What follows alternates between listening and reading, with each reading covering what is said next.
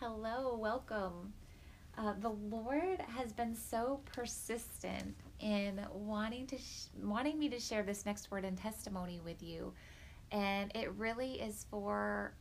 I believe He's just wanting to encourage all of you who have loved animals, um, and maybe they have passed away.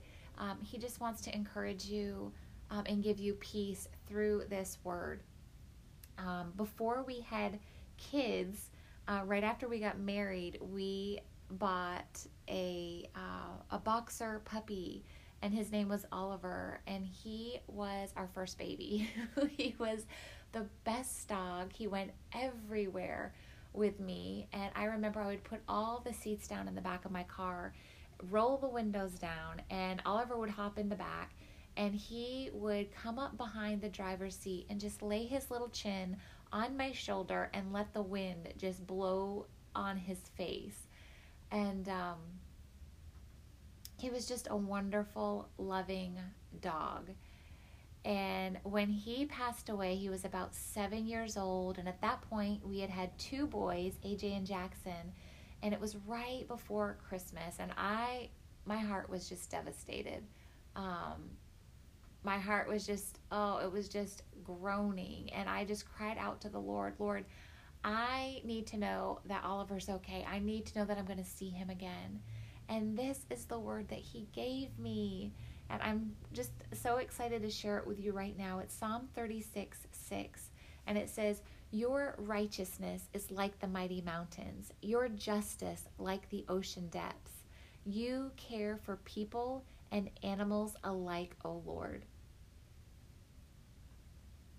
And just reading that, it just filled me with such peace, and it um, and it gave me faith to believe that I was going to see Oliver again in heaven. And then God, just because He's so good, showed me another place in Scripture that just gave me such great peace and just showed me the heart of God, not just toward people but toward animals as well. And it actually comes from the book of Jonah. And, you know, I'm sure a lot of you have, uh, remember the book of Jonah. You know, Jonah runs away from the Lord. The Lord tells him to go to Nineveh and to preach. And um, Jonah runs away, ends up getting swallowed by a whale, and he stays in the whale's belly for, I think, three days. And then um, the Lord Jonah repents while he's in there, and the Lord ordered the fish to spit Jonah out onto the beach. And so um, the Lord spoke to Jonah a second time, saying, Get up and go to the great city of Nineveh and deliver the message I have given you. Um, so this time Jonah obeyed the Lord's command, went to Nineveh, a city so large that took three days to see it all. And it says, On the day Jonah entered the city, he shouted to the crowds, 40 days from now, Nineveh will be destroyed. And then it says, the people of Nineveh believed God's message, and from the greatest to the least, they declared a fast and put on burlap to show their sorrow. And it says, when God saw what they had done and how they had put a stop to their evil ways, he changed his mind and did not carry out the destruction he had threatened. And what really gets me is so after this, you know, Jonah's not happy about it. Like Jonah is angry at the Lord's mercy. And I'm just going to read the beginning of chapter 4 and then we'll get to the the scripture that um, I believe is going to greatly encourage you. It says this change of plans greatly upset Jonah, and he became very angry. So he complained to the Lord about it. Didn't I say before I left home that you would do this, Lord? This is why I ran away to Tarshish. I knew that you were a merciful and a compassionate God, slow to get angry and filled with unfailing love. You were eager to turn back from destroying people. Just kill me now, Lord. I'd rather be dead than alive if what I predicted will not happen. The Lord replied, Is it right for you to be angry about this? Then Jonah went out to the east side of the city and made a shelter to sit under as he waited to see what would happen to the city. And the Lord God arranged for a leafy plant to grow there. And soon it spread its broad leaves over Jonah's head, shading him from the sun.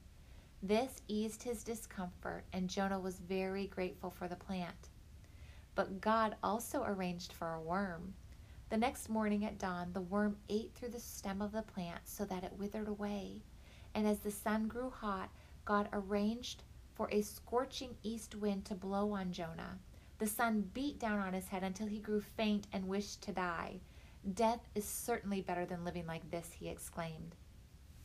Then God said to Jonah, Is it right for you to be angry because the plant died? Yes, Jonah retorted, even angry enough to die.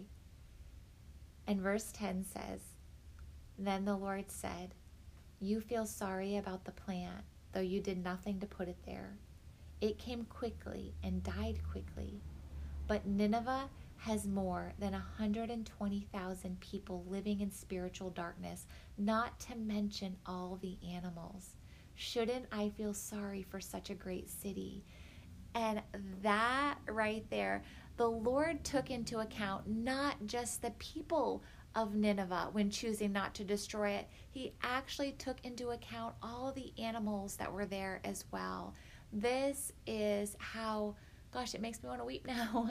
This is how compassionate our God is. This is how full of unfailing love our Lord is um, toward us and toward our animals. Well, I pray that that encouraged you exactly how the Lord wanted to encourage you um, today. And Father, we just praise you and we just thank you for who you are. Um, we just thank you for um, your unfailing love that is so vast, that is so great, that um, it's hard to even fathom. But I thank you, Lord, that um, you are a living God. You are a real and personal presence. You are not flat, you're full. You are a real experience. And I just pray Lord, that you would give us an experience of your presence, of your unfailing love on this day. In Jesus' name, amen.